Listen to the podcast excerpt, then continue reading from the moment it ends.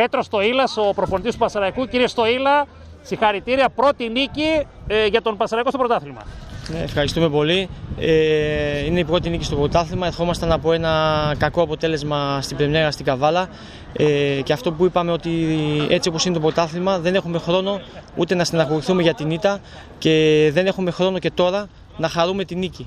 Ε, απλά βάλαμε τους τρεις πόντους που είναι για μας ε, αυτό που ψάχνουμε σε κάθε αγώνα και από σήμερα το απόγευμα κιόλας ε, κοιτάμε το επόμενο παιχνίδι.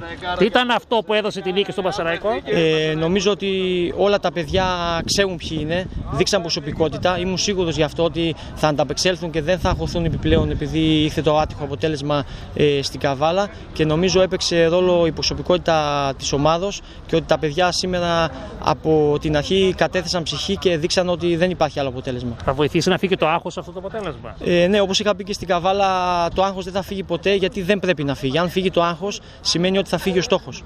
Ε, όταν κάνεις πρωταθλητισμό, το άγχος είναι ε, αναγκαίο, αναγκαίο καλό θα έλεγα και πρέπει να μάθουμε να ζούμε με αυτό. Είμαι σίγουρος ότι όλοι οι παίχτε ε, ξέρουν να ζουν με αυτό γιατί και πέρυσι κάναμε πρωταθλητισμό. Το ίδιο θα κάνουν ε, και, και φέτος. Ε, πρέπει να δώσουμε όμως ε, συνέχεια να μην μείνουμε σε αυτή τη νίκη και όπως είπα και πριν, ξεκινάμε την προετοιμασία μας για το επόμενο παιχνίδι.